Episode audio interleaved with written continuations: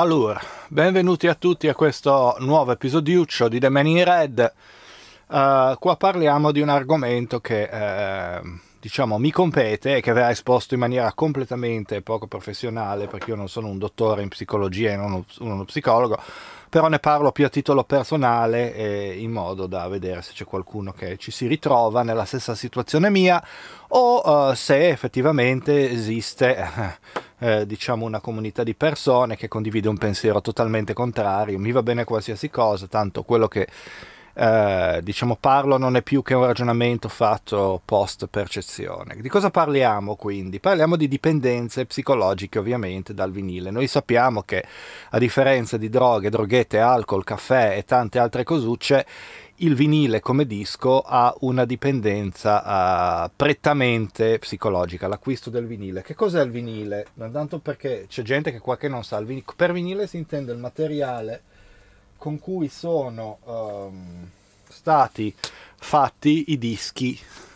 A 33, a 45, a 78, a 16 giri, a 10 pollici, a 7 pollici, a 12 pollici, questo è un 12 pollici, cioè un LP o long playing, LP sta per long playing. Uh, il vinile è il materiale, è una, una, sorta di lega, di materiale specifico con cui si fanno i dischi da un certo periodo storico in poi. Non so qual è l'anno preciso. Prima di questo periodo venivano fatti in shellac, così si chiama,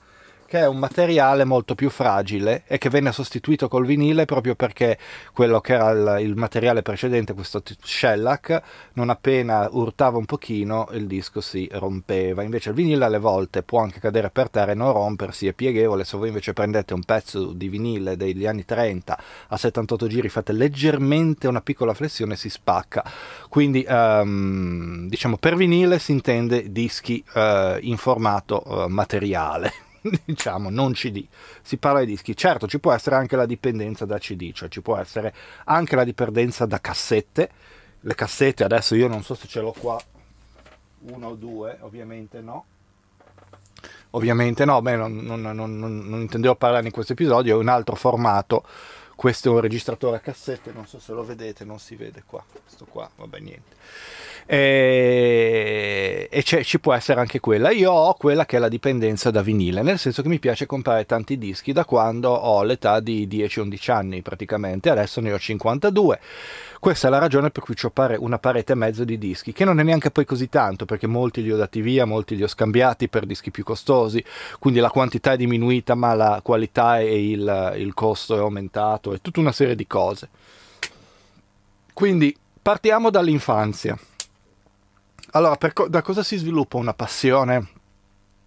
incredibile per i vinili? Una passione incredibile per i vinili e per comprarne sempre di più è una passione innanzitutto uh, che, almeno a mio avviso,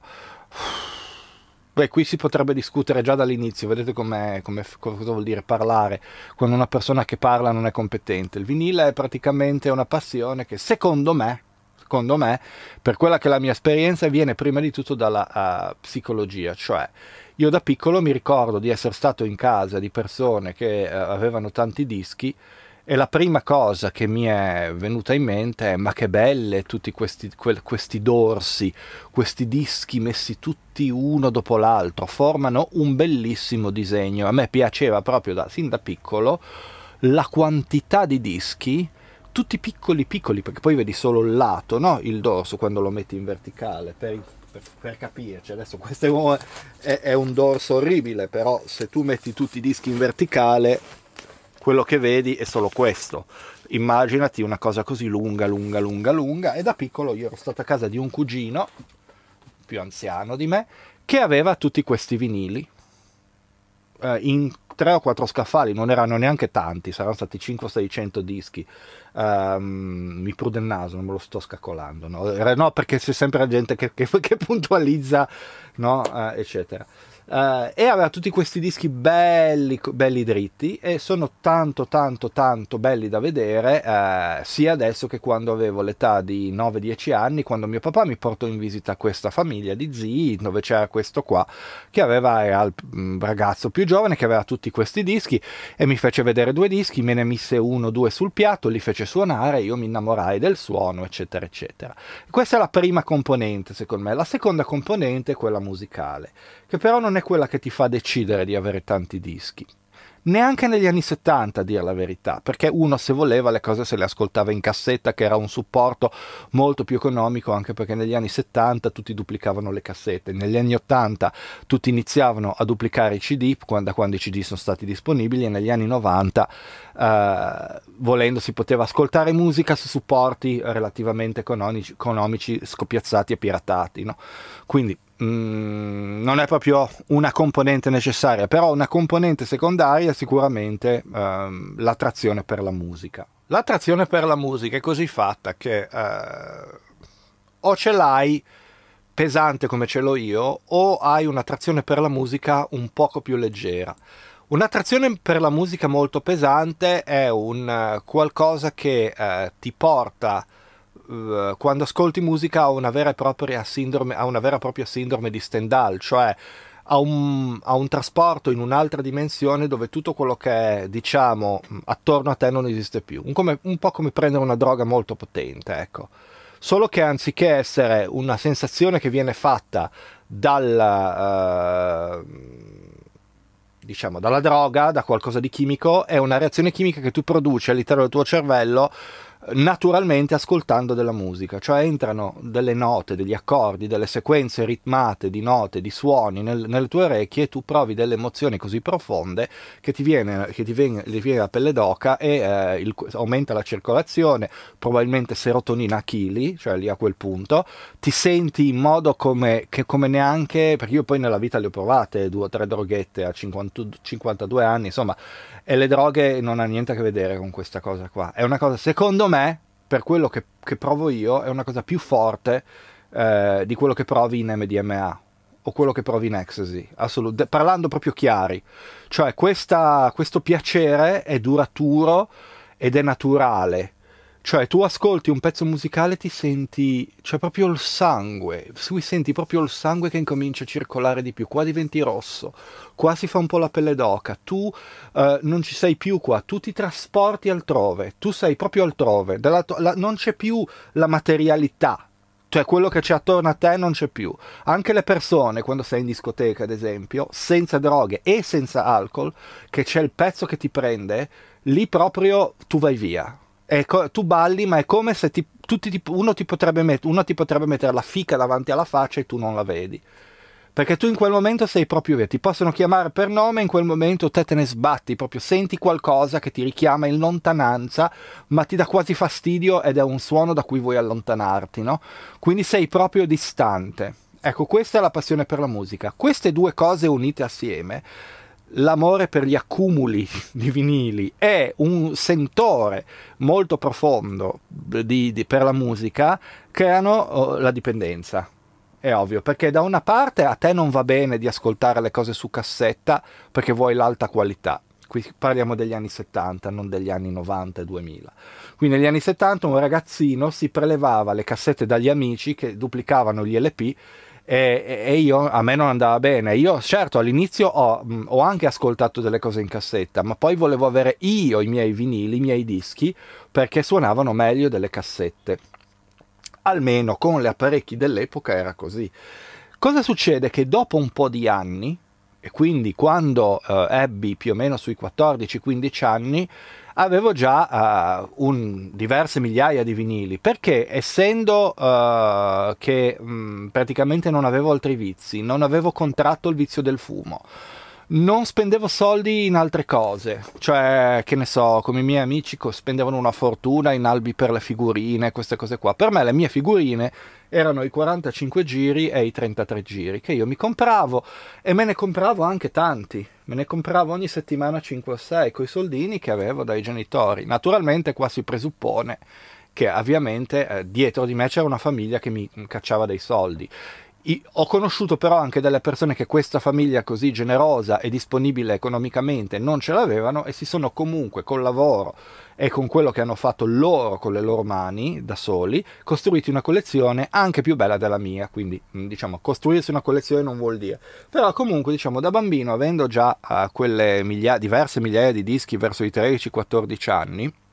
perché mi ricordo che verso i 16, 15, 16 ne avevo già 5.000 più o meno di vinili, tra 45, tra 33 giri e i dischi che poi avevo ereditato anche dalla famiglia, tutti, tutti gli album dei 78 giri che mi sono portato qua a Londra e che ho ancora qua con me, ogni tanto li ascolto.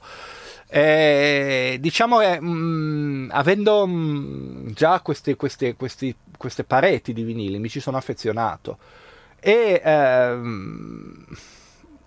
avendone così tanti e accumulandone così tanti e comprandone in continuazione, imparai a pulirli, imparai a mm, diciamo, tenerli in buono stato, eh, div- iniziai a divertirmi a catalogarli, quindi a creare tutta la sezione degli LP americani, tutta la sezione dei singoli, tutta la sezione dei, dei singoli di disco catalogati per etichetta perché avevano tutti i dorsi uguali, eccetera, eccetera. Quindi tutta una serie di cose che eh, mi hanno portato a, ad una serie di azioni, di processi, di, di cerimonie private all'interno delle quali io mi me la spassavo, mi divertivo tantissimo e ancora adesso, ancora io passo adesso interi sabati pomeriggio quando non lavoro, intere domeniche o, in, o, da quando arrivo il venerdì sera, al venerdì sera mi diverto e dico adesso metto a posto una sezione, vedo se i dischi sono in buono stato, se non in buono stato ci metto le fascette nuove, tanto per capirci eh, faccio un esempio, queste le comprate su eBay, sono fascette antistatiche per i dischi in cui se c'è un disco che ha una fascetta rovinata eh, sostituite quella vecchia con questa eh, se proprio siete collezionisti puntigliosi conservate la fascetta originale del disco se c'è qualche loghetto sopra, vabbè questi sono dettagli per farvi capire il livello proprio di, di, di, di follia totale, di dedizione e di attaccamento forsennato ed ossessivo che c'è queste cose. Adesso, qual è il danno che questa, che questa mm, mm, diciamo, passione, eh, o meglio, questa passione che è trasformata in dipendenza, provoca in te? Eh, beh, quando è dipendenza te ne accorgi subito. Te ne accorgi subito, eh, o meglio, te ne accorgi quando hai una collezione che è già leggermente avanzata. Quando arrivi al migliaio, ti accorgi subito se sei dipendente o no, cioè se sei arrivato al migliaio semplicemente perché ti piacevano quei mille dischi che hai comprato, te li sei comprati, perché ti piace ascoltarli su vinile, lì c'è un discorso di, di suono, ti piace il suono del vinile con la tua puntina, il tuo impiantino, oppure, perché suonano diversi dal digitale vinili, ricordiamoci, molto diversi, non suonano meglio, ma suonano diversi, è un ascolto completamente diverso. Oppure, appunto, uh, se te li sei comprati perché effettivamente... Eh, eh non, non, non, eh, non hai altra scelta e il comprarli ti ha privato, che ne so, di farti le tue vacanze con i tuoi amici a cui continui a dire di no ogni estate, perché giustamente tu preferisci comprare i dischi, e questo sono stato io. Io non ho mai fatto vacanze con gli amici, nonostante ne avessi, e, ehm, e, questo mi ha anche tenuto lontano dalle droghe, da, da, un sacco di posti dove poi loro si sono ammazzati di droghe e alcuni di questi sono diventati dipendenti da queste droghe. E io invece ero già dipendente da una cosa più forte di queste droghe, quindi rifiutavo l'alcol perché poi sapevo che sarebbe stato un costo che mi avrebbe portato via i dischi. Rifiutavo le sigarette perché sapevo che era un costo continuo, uh, cioè ho fumato da ragazzo qualche volta e non mi è neanche dispiaciuto, però non ho voluto continuare proprio perché vedevo quanto costavano già negli anni primi anni 80, alla fine anni 70 i pacchetti delle sigarette, perché dovevo spendere i soldi in sigarette quando mi potevo comprare dei 45 giri? Con un, mi potevo comprare, mi sembra un 45 giri o due con un pacchetto di sigarette, avevo fatto tutti i conti, no? Quindi lì capisci che sei dipendente quando fai queste cose. E poi soprattutto quando non esci la sera con la gente che ti invita a cena, perché dici se io vado a cena spendo un tot, se io quel tot lo spendo in dischi sono più contento. Ecco, quello è un problema. Perché arrivi a diventare isolato i, i tuoi amici incominciano a, non dico detestarti, ma a pensare che tu sei un bello stronzo, perché giustamente dicono ma questo qua vuole stare solo con i suoi dischi, manco ce l'avesse la fidanzata o il fidanzato o un parente che, che, che, a cui è psicologicamente attaccato, cioè proprio diventi proprio il nerd dei dischi, il pazzo schizofrenico, è così come me, tanti altri che probabilmente con più o meno attaccamento e più o meno sessione sono at- stati attaccati al vinile sin dai primi vagiti, sin da quando ancora tenevano il pollicione in bocca. Ecco, questo è il, il discorso. Adesso il bilancio a 52 anni di questa dipendenza è che mi ha rovinato il portafoglio. Uh, e mi ha rovinato il conto in banca questa cosa, perché io sono single, lavoro e guadagno anche bene. Con quello che guadagno e col lavoro che ho, io potrei avere dei soldi da parte. Sono stupido che fino adesso ne ho messi ben pochi da parte perché ho messo i dischi da parte. I dischi sono in realtà dove stanno i soldi. E tra le altre cose, molti dei dischi che ho comprato hanno triplicato, se non decuplicato alcuni, il loro valore rispetto a quanto li avevo pagati nei primi anni 80 o negli anni, no, negli anni 90 o addirittura 5 anni fa. Eh, quindi mh, mm, una cosa molto negativa di questa dipendenza è che non c'è limite. Tu puoi essere, io te lo dico amico tu pu- o amica, tu puoi essere ricco o ricca finché vuoi, ma ricordati che anche se sei plurimiliardaria ti puoi fare una collezione di dischi che ti fa esaurire tutte le tue sostanze. Di dischi ce n'è sempre di più dei soldi dei ricchi, ricordateveli. Perché ci sono, ci sono ne co- compri, pot- io se avessi 20 milioni di euro saprei dove spenderli per, sui dischi proprio cioè farei, delle coll- farei una collezione proprio allucinante. Ma saprei dove spenderli come spenderli chi contattare come gestire tutti, le, tutti, tutti, tutti i pacchi che entrano. Mamma mia che bello che sarebbe sarebbe poi, vabbè, lì dovresti assumere qualcuno che ti aiuti nella, nella, nel check della qualità. Adesso io non ho mai comprato, non ho mai avuto queste disponibilità, ho avuto delle ottime disponibilità economiche, ma non a questi livelli, però eh, diciamo, la collezione che io adesso, che diver- non so, adesso, adesso supera i 10.000, ma perché prima era anche di più, ma poi li ho tagliati via perché mh, molte cose non, non volevo più averle, non mi servivano più e quindi adesso sto andando sulle cose di qualità che mi mancano, di jazz, di funk, di soul, di rock progressivo, alcuni costano poco, alcuni costano tanto, però comunque una collezione di dischi così effettivamente richiede già a questo livello un mantenimento grosso, se poi hai una collezione che supera i 30-40 mila pezzi di vinile, allora lì la curi un po' come puoi, perché molti dischi dopo un po' che li usi eh, devono essere puliti e o ci sono delle sostanze che costano 17, 18, 19 euro per parlare in, in, in, moneta europea con cui puoi pulirne una quindicina, una ventina, oppure ci sono le macchine lavadischi che costano una fortuna e arrivano fino a 5.000 euro, quelle, quelle pazzesche elettroniche dove metti dentro il disco e che, che fanno tutto da sole, una, una roba, cioè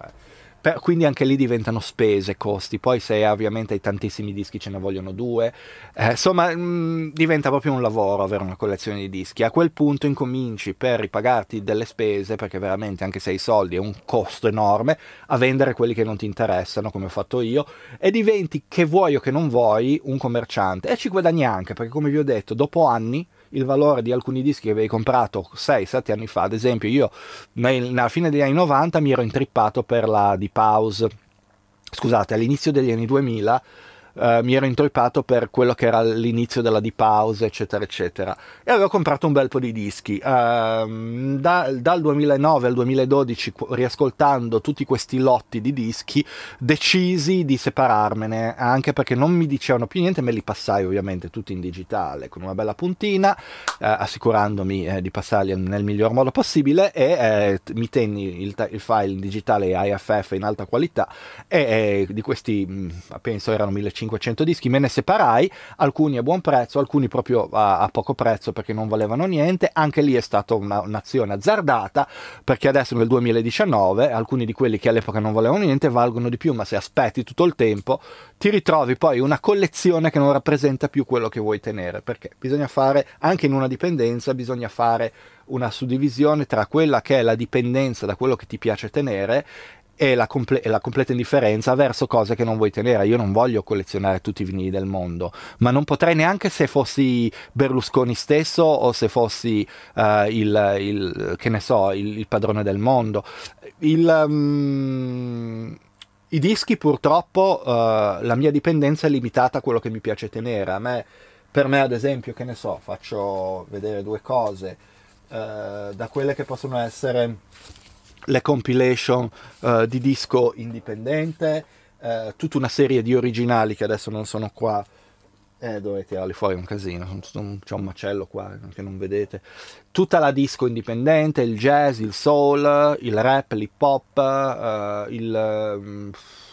Alle volte anche eh, certi pezzi di Cosmic che sfociano nella New Wave, nella Post New Wave, alcune cose che sembrano pre-Vaporwave, cioè tutta una serie di... di ce, ne, ce n'è tante, poi mi piace anche tantissimo il rock tradizionale, mi piace il funky rock, il jazz rock, eh, quindi a seconda che... però ce n'è tanti belli da comprare, soprattutto se hai una mente aperta e se ti piace sia questo che quello problema è appunto che eh, anche con quelli che ti piacciono, che sono una quantità limitata, hai comunque da spendere per tutta la vita, anche se, se, anche se guadagni 15.000 euro al mese. Puoi finirli quasi tutti se vuoi, perché ti compri due o tre dischi di jazz di valore, due o tre dischi di jazz funk di valore, quelli, quelli un po' più cari costano dai 500-600 euro in su quelli un po' meno cari dai 2,250, quelli, quelli a prezzo medio costano 90-100 euro, guadagni 15.000 euro, tu compri finché esaurisci lo stipendio, poi arriva l'altro stipendio nuovo e fai uguale, ecco. Quindi negli anni mi sono dovuto limitare e limitandomi capivo che ne soffrivo e da lì capivo che c'era una dipendenza, però ovviamente è una dipendenza diciamo nei momenti di difficoltà, ad esempio quando io, io sono contractor, sono, vado a contratti, quindi da un lavoro all'altro ovviamente mi limito molto di più e ne compro pochissimi, però sempre riesco a comprarne qualcuno anche nei mesi in cui non ho stipendio. Poi appena prendo un contratto nuovo, pra, di nuovo il primo mese 800 pound di dischi, magari ne hai presi 4, eh. Non, è, non ne hai presi 80, ne hai presi 4-5, tutte cose che ti piacevano. Magari prendi il disco dei Manhattan Transfer che da una vita che volevi prendere costa 200 pound il disco della Blue Note eh, fatto da Lee Morgan in mono che non esiste in nessun'altra versione che costa 500 pound e poi ti compri, che ne so, come è stato quest'ultimo mese che non avrei dovuto, il coro delle lavandaie e lì sono altri 170 euro, 100, 150 pound, pound sulla sterlina. E poi ti compri quest'altra cosa qui e poi ti compri due compilation perché comunque non esistono le stampe originali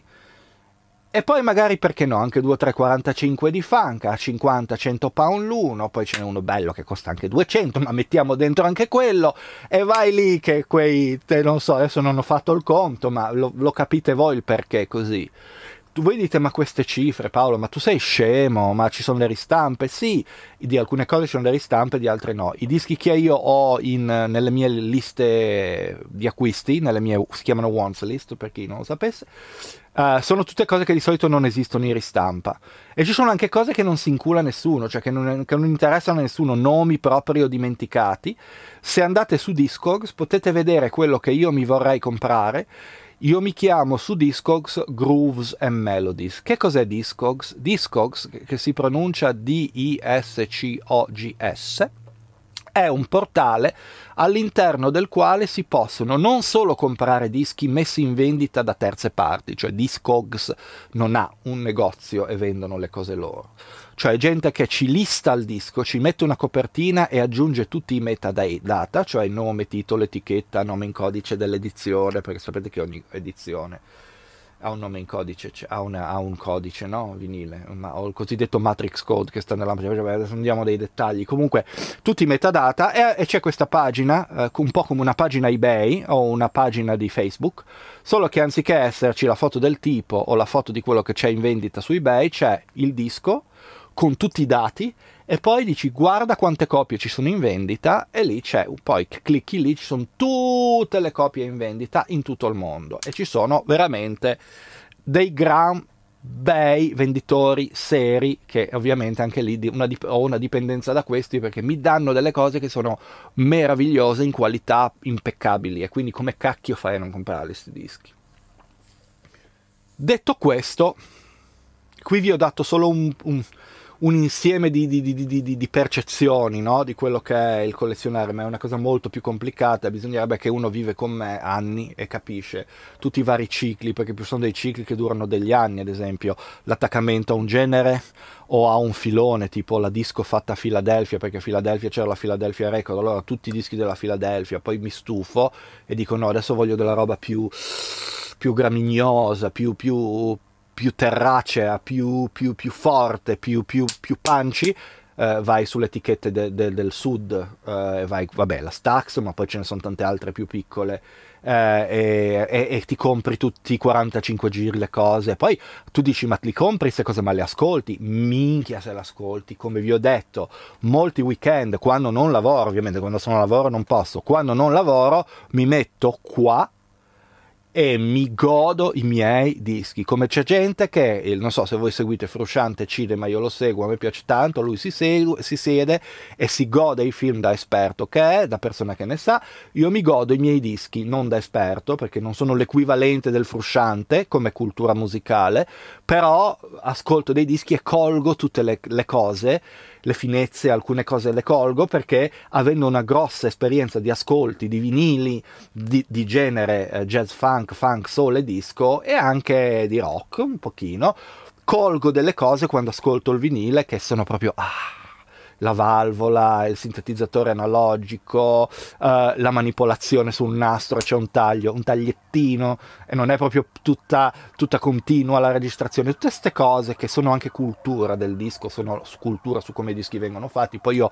ho, ho accatastato anche la passione della produzione musicale, quindi io produco anche dischi, io stesso una piccola etichetta discografica, la Disco Milk Records, comprate gente, comprate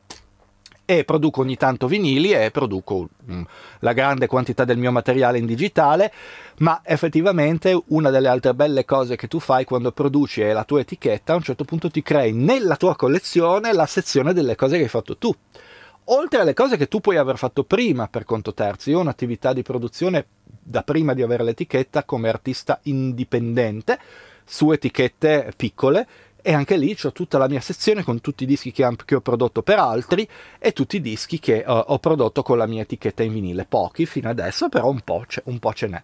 E, e, queste sono passioni che vanno avanti tutta la vita, però tirate appunto come le tiro io sono dipendenze perché continua la cosa. Io ieri non ce la facevo e un dischino me lo sono comprato. Peccato che me ne sono comprato anche uno domenica. Peccato che me ne sono comprato due di venerdì e uno di giovedì e uno di martedì. Ultimamente non c'ho lavoro, quindi compro quelli da poco, ma sono poi tanti. E io adesso guardo lì e voi non li vedete, c'è un pacchetto così di dischi, sono quelli degli ultimi, non so, 15 giorni. Però non faccio altro. Esco poco, non faccio vacanze, L'ultima volta che ho fatto vacanza è stata nel 2016, per farvi capire, e adesso c'è un periodo di vacanza pseudo forzata, perché ho, ho, chiuso un contratto di lavoro il 30 settembre, e adesso dovrei, se tutto va bene, iniziare un altro,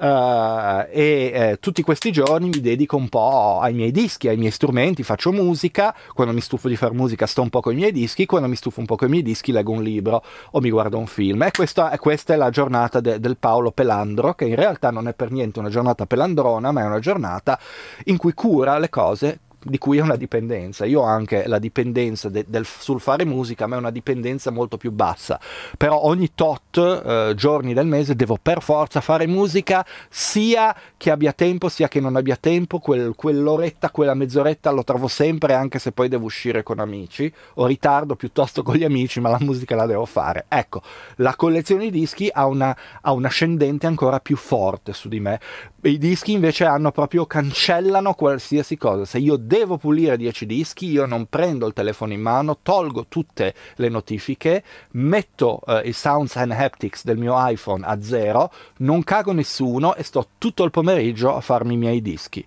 È una cosa troppo forte. Cioè non riesco io a, a togliermi da questa cosa qua. Anche se è una bella giornata, ci sono le farfallone che, che girano nel parco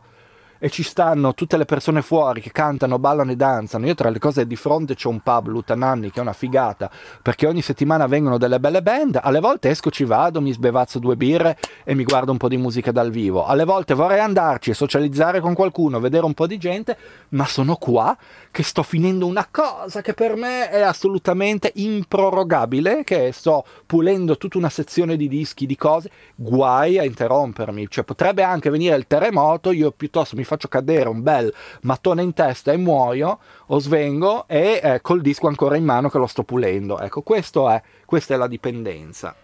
Quindi portafoglio, contatti sociali, amici, eccetera, eccetera. Quindi cosa succede? Che poi le persone come me si trovano degli amici. Io sono venuto anche a Londra perché a Londra ci sono tanti collezionisti, gente che colleziona. E così ho trovato un po' di gente come me. E voi dite, ah, ma come sei piatto, però come sei, che schifo che mi fai. Eh, frequenti solo la gente che ha le tue manie. No, Ovviamente ho, ho, fatto anche tante altre cose, a Londra mi sono laureato in legge, ho avuto tanti amici,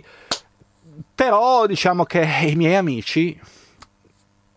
se sono amici, devono capire la mia passione. Io ho avuto anche delle relazioni sentimentali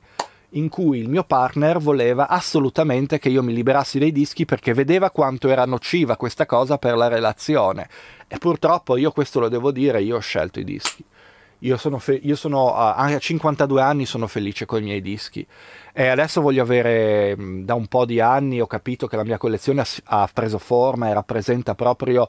il mio amore per certi tipi di musica afroamericana e voglio proprio specializzarmi in quelli e avere tutti i vinili che non sono pubblicati su compilation di certe cose per avere l'audio di miglior qualità possibile, le discografie complete di certi artisti soul, funk ce le voglio avere, dal primo all'ultimo album, inclusi anche le cose un po' più rare, se non molto più rare, certi dischi di disco fanchissimi, li devo per forza avere, anche se costano 1200 pound l'uno, che cazzo me ne frega, metto soldi da parte, ma quelli me li compro, e la mia collezioncina, due pareti di dischi di, ca- di una casa normale, fino al top, fino al tetto, fino al, fino al soffitto, con tutti i dischi anche per terra, sarà la mia grande compagnia fino al giorno in cui non potrò più gestirmi una vita indipendente e allora piangerò farò, sarà proprio una, una, fine triste, però d'altra parte per chi è attaccato a collezioni e cose di questo genere questo è il prezzo da pagare, goditeli finché puoi e finché riesci. Questa, eh, questa, nota di tristezza però non deve chiudere questo intervento perché qui si parla poi di un'altra cosa importante che arriva, diciamo una cosa bella che arriva con tutta questa, con questa collezione di dischi. Allora, cosa succede però quando uno colleziona dischi? Non solo le cose che ho descritto fino adesso,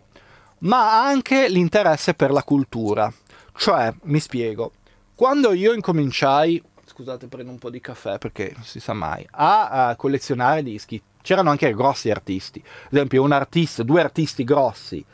che ho collezionato quando ero ragazzo, diciamo dagli anni 80 fino ai 90, comprando come una bestia, sono stati James Brown e George Clinton, con tutte le sue band, e James Brown con le sue band, quindi la base è stato quella specie di funk e p-funk mainstream, quindi molto famoso, molto conosciuto, con uh, tutta una, una serie di, di, di, interessi satelliti per tutte le produzioni indipendenti di questi artisti, quindi che ne so, per James Brown, tutte le cose che lui ha prodotto per Marva Whitney, Anna King, uh, il, il, l'album che lui boicottò dei JBs che si staccarono da lui, tutta, tutte queste cose qua. E vedete che si aggiungono tutta una serie di pezzi di storia qua. Non so se vi siete resi conto. Cioè, tu devi per forza capire il contesto, perché un disco è raro, perché c'è una storia dietro. Ad esempio, eh, il primo disco dei, um, di Massio, uh, se non sbaglio, James Brown lo boicottò perché Massio si era staccato da Brown senza, uh, in, in, in, in, maniera, ne- litigando, in maniera negativa. Eh, e, e, James Brown si arrabbiò e eh, influenzò a, a, quello che dice Messi e quello che anche hanno detto altri storici di James Brown e anche nella biografia una delle biografie ufficiali se non sbaglio eh, Brown influenzò tutti i proprietari di radio in modo che non passassero questo disco che vendette poco e quindi eh, alcune copie furono tenute da chi le aveva comprate, altre rimasero in giro e pian piano ne rimasero sempre più poche perché non erano più state ristampate e il disco adesso eh, penso sia stato ristampato do- solo dopo anni quando negli anni 80 90 c'è stato l'interesse verso la fine degli anni 80 e anni 90 c'è stato l'interesse tramite l'SC Jazz per i, per i groove anni 70, però l'edizione originale che io ho è, è, quella, è quella, più rara e, co- e, costa dei soldi. Adesso non mi ricordo, adesso non è neanche carissima, però è comunque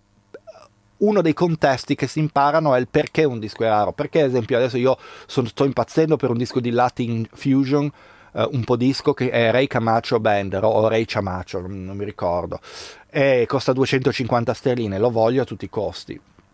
ce n'è diversi, quindi non sto dicendo un disco che una, se me lo comprate me lo togliete dal naso. Ci sono, du, ci sono due o tre copie in giro per il mondo che girano. Adesso questo disco qua eh, io mi documenterò perché mi piacerebbe sapere chi è sto Ray Camacho Ciamacio, perché ha fatto questo disco, se ci sono magari delle interviste o dei documenti che spiegano uh, perché si sono riuniti in studio e hanno fatto questi dischi, se ad esempio questi sono scam records, cioè dischi fatti solo per uh, non pagare delle tasse, venduti come promo e dati in gestione uh, a... Um, ad un'etichetta che appunto aveva uno, uno, schema di eh, evasione di tasse, perché per determinate leggi se tu mettevi in giro tot promo, quelli non venivano chargiati sulle tasse, però se tu comunque li vendevi, eh, diciamo, in conflitto con la legge, cioè facendo la, la furbata,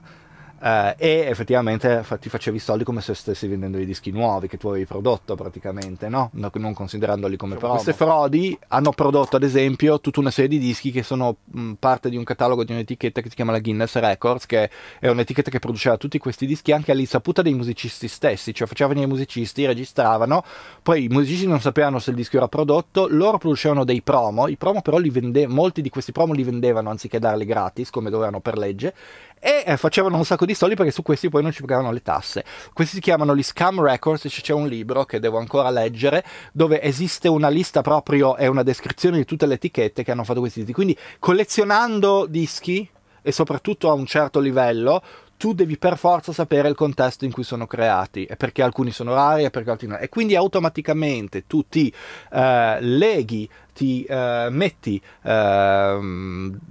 su quella che è la, metti che la, la, storia della cultura musicale non solo dal punto di vista della storia dell'artista ma anche dalla storia delle pubblicazioni e così ottieni anche una visione da parte del profitto della storia del profitto delle etichette discografiche. Quindi hai so, non solo una visione creativa artistica dei dischi che ne so di Jimi Hendrix ma perché l'Atlantic eh, pubblicò in certe date pubblicò certe edizioni ad esempio la partecipazione a Woodstock se fu proficua per l'etichetta, quali furono gli accordi con gli organizzatori, come venne registrata, quali erano le condizioni per registrare Hendrix, una serie di cose che poi impari e effettivamente sai. Ad esempio, la prima cosa che tu impari uh, quando compri dei dischi della Blue Note da 100 pound l'uno non è solamente il prezzo dei dischi e quanto scemo sei stato tu a buttare via 1000 pound in 10 dischi di jazz che ascolti solo tu, ma anche il fatto che questi dischi vennero registrati con certi tipi di microfoni in un certo tipo di studio che per riprodurlo oggi ci vorrebbero un pacco di soldi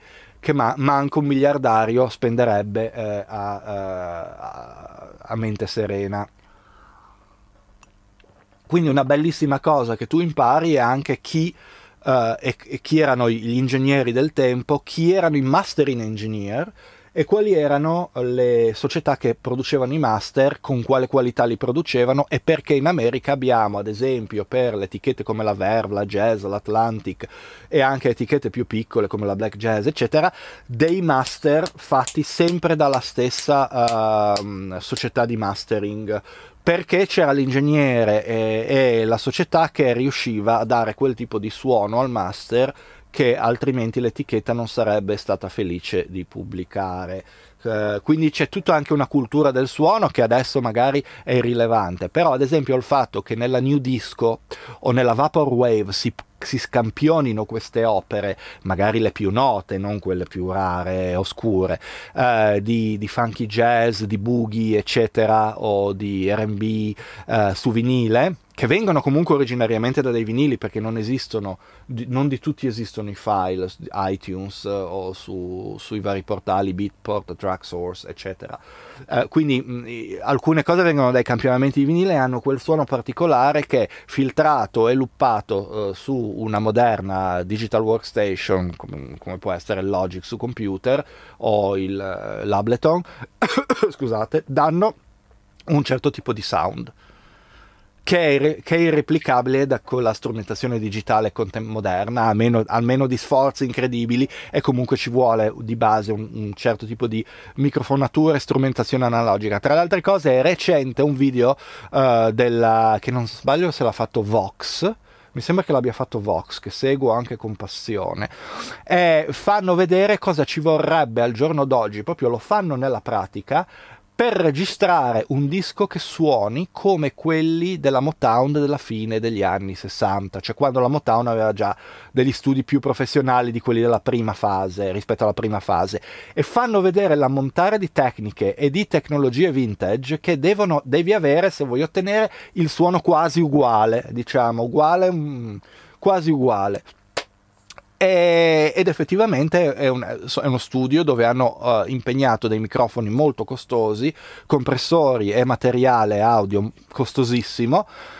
e ovviamente uno studio completo, col suo banco, con tutti i suoi cablaggi fatti a posto, con l'acustica che viene sfruttata in un determinato modo, i pannelli spostati in un determinato modo, i chitarristi, i cantanti registrati in un determinato modo, con quel tipo di microfono, quel tipo di equalizzazione di cavo, di processamento su mixer fisico, non mixer, mixer virtuale. Cioè, quindi capite che questi dischi sono anche documenti di grossi processi di produzione e non solo di esecuzione, cioè non c'è solo l'esecuzione dei musicisti che erano tutti bravissimi e su cui ovviamente un collezionista approfondisce comunque sua, il suo interesse. Io approfondisco molto eh, quando ascolto la disco l'interesse sui singoli musicisti perché ci sono dei dischi di disco che sono suonati benissimo e vuoi sapere chi sono quei musicisti che hanno fatto quelle performance incredibili, ma c'è anche tutto l'interesse per ciò che riguarda la parte della produzione, cioè chi ha prodotto cosa e, e come è stato prodotto questo disco, su che mixer è stato mixato, qual è la, la, ditta di masterizzazione che ha fatto il master, quindi dal mix, dalla registrazione al mix al master, chi, è stato, chi sono state le persone, gli studi eh, diciamo coinvolti e, lì, e, quindi ti crei anche tutta una cultura, una storia una cultura degli studi in America, le zone come gli studi che c'erano a New York, gli studi che c'erano in California, gli studi che c'erano a Memphis, eh, gli studi che c'erano a Nashville, gli, gli studi che c'erano eh, in Canada, non in America, vabbè, eccetera. E, e anche lì tu capisci che appunto quel prodotto finale che noi chiamiamo disco ha una serie e un quantità, almeno nel mondo classico del vinile, anni 70, 80 e mettiamoci anche 90, ha tutta una serie di protagonisti che proprio fanno parte di gruppi prof- di professionisti diversi, perché magari chi registrava erano alcuni con il, con il loro head engineer, chi mixava era qualcun altro, chi masterizzava era un altro, un altro in un altro studio. Alt- alcune cose venivano registrate in certi studi, venivano poi mixate in altri e masterizzate in altri. In, per alcuni progetti molto complicati, Legacy, The Dude di Quincy Jones, le registrazioni furono fatte in, in due studi diversi, il mixaggio in un altro studio, il mastering in un altro studio. Quindi immaginatevi, non, non c'è una persona, c'è un team dietro, come, come in un set di un film, con la differenza che non ci sono telecamere ma micro- solo microfoni microfoni. Quindi in questo senso la cultura e la dipendenza dal vinile ti porta ad avere una conoscenza. Cosa succede con tutta questa conoscenza? Che tu ti isoli. Perché io ho raccontato a diversi amici e ho anche lasciato dei commenti su YouTube uh, dove parlo appunto di quando all'università a Genova uh, io parlavo, cioè venivo coinvolto perché poi sei lì che cerchi di essere insomma, insomma di socializzare, di non fare la testa di cazzo, ecco in discussioni musicali e allora ci sono due possibilità. O stai zitto e tieni il discorso basilarmente, cioè, cioè ti tieni a livello di tutti gli altri e fai finta di niente e, e, e ti limiti a un mi piace e non mi piace. Però ad esempio, faccio un esempio. A me Prince non è mai piaciuto tantissimo, però sono andato a vederlo dal vivo 3-4 volte, sia in Italia che qua a Londra. Um, ho comprato diversi dei suoi dischi che ho ascoltato con molta attenzione, ci sono due o tre che mi piacciono molto. Come artista non è l'artista che amo di più, mi, piace molto, mi, piacciono, mi piacciono più altri, diciamo, mettiamola così, adesso non voglio fare paragoni, ma Uh, e non è Michael, non parlo, sto parlando di Michael Jackson, sto parlando di co- proprio cose lontane dal, dal, dal, mainstream. A me non piace molto la musica grossa mainstream, mainstream a parte Brown e Clinton, vabbè. Quindi, um, però eh, effettivamente quando mi trovai un giorno all'Università di Fisica a Genova, che facevo l'anno, l'anno che poi non, non completai mai, Uh, mi ricordo che ero lì e c'erano questi ragazzi che parlavano e uno parlava di, non mi ricordo, di... non so, mi ricordo se parlava, penso che parlasse dei Led Zeppelin. E poi un altro se ne esce dicendo, eh sì, e poi c'è quel, c'è quel pagliaccio di Prince che è solo uno spettacolo di luci e colori. Adesso io non, non, ah, se c'è qualcuno di voi che la pensa così, mm, non c'è niente di male, perché ognuno insomma, della, ha, una, ha una cultura che è quella che ha, con la cultura che ha si forma tutta una serie di idee che sono più o meno dettagliate o diciamo quello che è. Però io che so quello che è stato fatto negli studi eh, dove Prince ha lavorato, perché mi sono letto articoli e controarticoli, che so come la musica di Prince, so anche tutti i periodi, dal periodo disco al periodo pop, il periodo poi dopo, che però non era ancora venuto quando era venuta questa discussione, è stato il periodo funk, post-funk, eccetera. È un musicista coi controcoglioni che suona diversi strumenti ed è tra le altre cose polistrumentista ed è anche ottimo compositore. Eh, le canzoni di Prince sono tutt'altro che banali, se voi ascoltate ad esempio Under the Sherry Moon e ascoltate sia Mountains che mm, qual era? Pop Life, Pop Life ad esempio che è uno dei pezzi più conosciuti ha degli accordi molto particolari su cui il pezzo si evolve. Non sono gli soliti accordi che si sentono nel pop però il pezzo è pop ed è questa una, una, genialità, come Kiss di Prince, è un pezzo molto, è un electrofunk, il genere si chiama proprio electrofunk, cioè uh, i pezzi che raccolgono elementi, diciamo, ritmici e di performance del funk uh, o della disco funk, chitarre funky, bassi sleppati, sintetizzatori con modulazioni veloci che terminano su accordi minori, o tutti messi in sincopazione di qua e di là che si alternano col basso eh, o con la chitarra, eh, però con strumenti eh, elettronici, con batterie elettroniche come ad esempio le Lean, le TR909, eccetera, 808, eccetera. In quel caso mi sembra ci sia una Lean un bello snare processato eh, con un bel effettone, eh, con un bel riverberone, se, se, se, non mi sbaglio. Però è una produzione abbastanza complicata e anche la composizione della canzone non è proprio banale, anche se l'armonia e melodia, cioè un conto, come dico, di, quando la canzone è come l'uovo di Colombo, quel tipo di canzoni che stanno tra il pop, il jazz e il funk, un conto è avercele già pronte e dire, eh sì, l'armonia effettivamente si capisce, è abbastanza facile, sì, ma fallo tu un pezzo così, con quei suoni con quel tipo di composizione, armonia e melodia, con quella performance vocale, con quel tipo di legame tra voce, basso, chitarra e batteria elettronica e soprattutto con quel mix e quel, tipo, quel suono finale di mastering che ne è uscito fuori dall'ufficio di mastering, cioè non sono cazzate, qui ci sono fior fior di professionisti che ci lavorano. E quando uno, quando io ho sentito questa cosa un po' non mi sono trattenuto e ho tirato fuori tutte queste cose che già sapevo, perché sono cose che so da secoli queste, non sono cose che ho imparato ieri, e sta gente qua si è rimasta un po' a boccaloni, perché loro parlavano a un livello normale, e io invece ho tirato fuori questa cosa, ma mi ha dato fastidio. Ultimamente sono molto migliorato negli anni, dopo l'Università di Genova quella lezione me la ricordo, quella, quella brutta esperienza poco piacevole me la ricordo, e non uso più la mia cultura per uh, troncare delle discussioni che è meglio che continuino sul livello che sono perché anche la gente ha diritto a parlare al suo livello di cose che vuole parlare. Io partecipo anche con simpatia e con empatia e dico vabbè io se parlassi penso a me devo fare una trasposizione no? Se io parlassi di cinema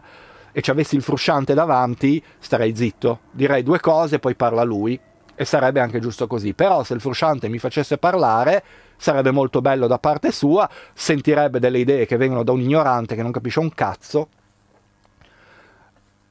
E, e mi farebbe, magari non dico felice, però mi sentirei eh, un po' più libero, ecco. Eh, quindi in un certo senso sì,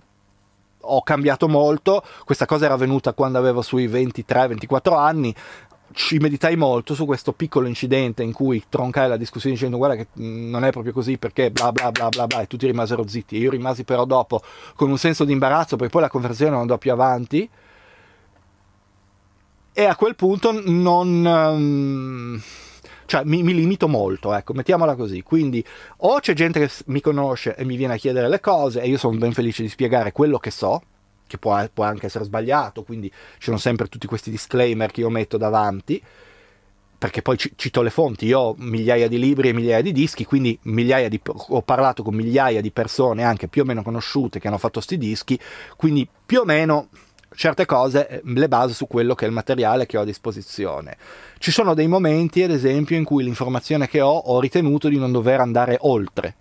ci sono altri momenti in cui l'informazione che ho uh, penso che sia ancora saltellante, zoppicante e ha qualche buchetto da riempire, però ovviamente poi mh, mm, giustamente io non posso studiare in eterno prima di esprimere un'opinione. C'è un momento in cui dici di Prince io so questo e so quello, per al momento mi basta così. Certo, si potrebbe studiare con 10 livelli di profondità in più, ma io in quel tempo lì che studiare, che, in cui studierei Prince con 10 livelli di profondità in più, magari mi studio un'altra cosa che mi interessa. Ad esempio, adesso voglio eh, approfondire un po' la mia sensibilità sul jazz funk russo e lì c'è un territorio sterminato di musicisti e di produzioni perché non solo la melodia, la melodia lì come si chiama l'etichetta russa, ma tutte le altre hanno fatto poi tutti i territori vicini, la, la come si chiama, la, la Jugoslavia, la Romania, ci sono dei, dei, delle produzioni di funk e di jazz che sono, cioè, anche i primi anni 80 e del pop jazzato che è proprio suonato benissimo, che voglio proprio avere e voglio approfondire quella conoscenza per capire come si è evoluta la musica afroamericana in questi paesi dell'est e soprattutto come ci è arrivata, visto che c'erano anche dei veti, però uh, con Gorbaciov in, e anche con, uh, negli anni 70 in Russia in generale, da quando io andai a Mosca e parlai proprio con i collezionisti di jazz e jazz funk e frequentai i negozi di questa gente, loro mi dissero no, no, ma i dischi arrivavano cioè non arrivavano a tutti, ma se ti interessavi un po' arrivavano e non era neanche che, che ti, ti, mettevano in galera per ascoltarli. Quindi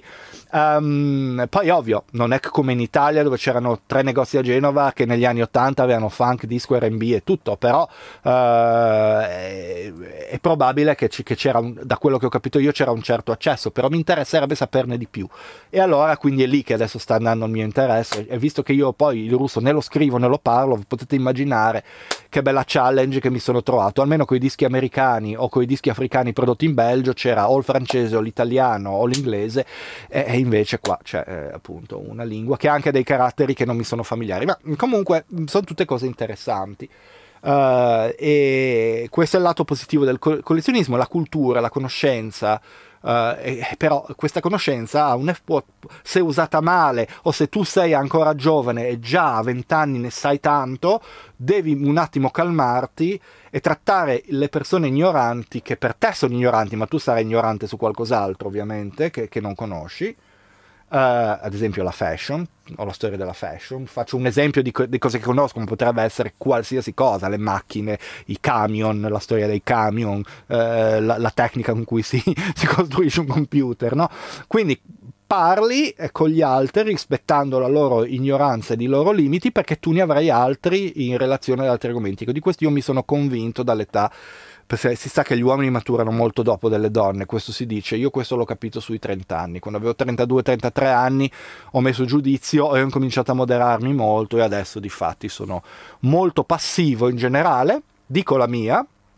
mantenendo un distacco e non, e non riempendo di informazioni quei poveri cristi che capitano sotto il mio tiro. E eh, non interrompo più la discussione con un flusso di informazioni non richieste perché poi ovviamente la gente quando capisce che tu sai tutto di quello di cui sta parlando non parla più. No, se io mi trovo davanti a un frusciante, parlo di cinema e questo qua mi investe di informazioni, a un certo punto sto lì, beato, e mi godo, uh, mi godo questa cultura gratis. è ovvio, la stessa cosa, no? Quando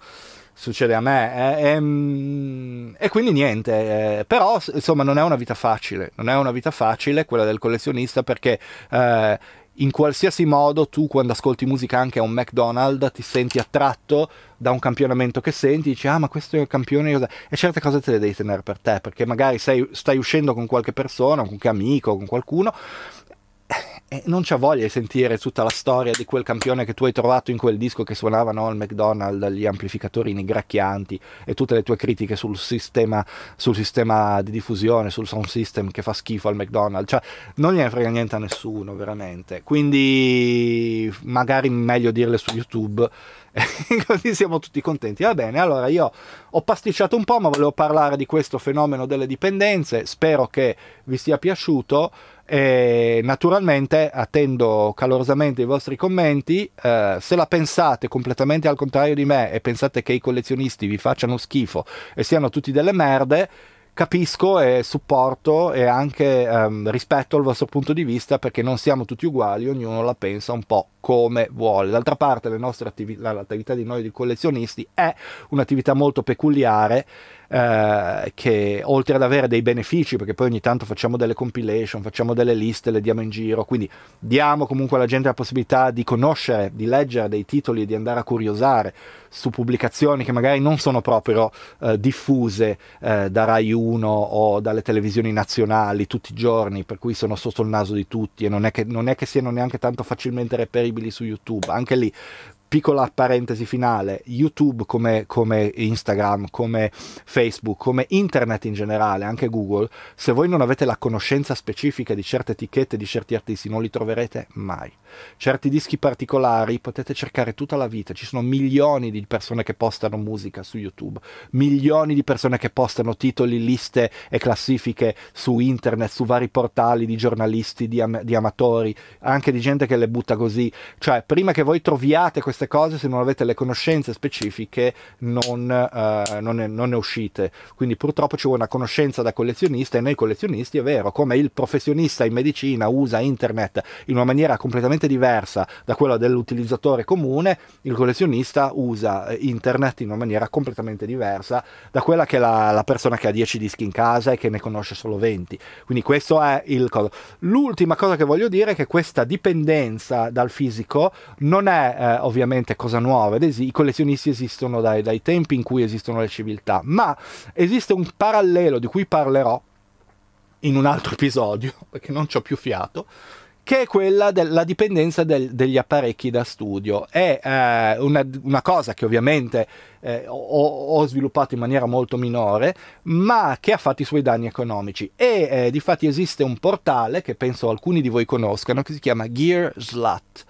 Slat vuol dire puttana e gear, scritto G-E-A-R, gear, eh, vuol dire equipaggiamento, equipaggiamento da studio di solito in quel contesto significa. Quindi equ- l'equipaggiamento da studio uh, e, la gente, e le puttane da equipaggiamento stu- da studio, cioè gente che venderebbe il culo e la madre per comprarsi un bel compressore e, un bel, e delle belle tastiere vintage e anche perché no, nuove fiammanti come il Quantum uh,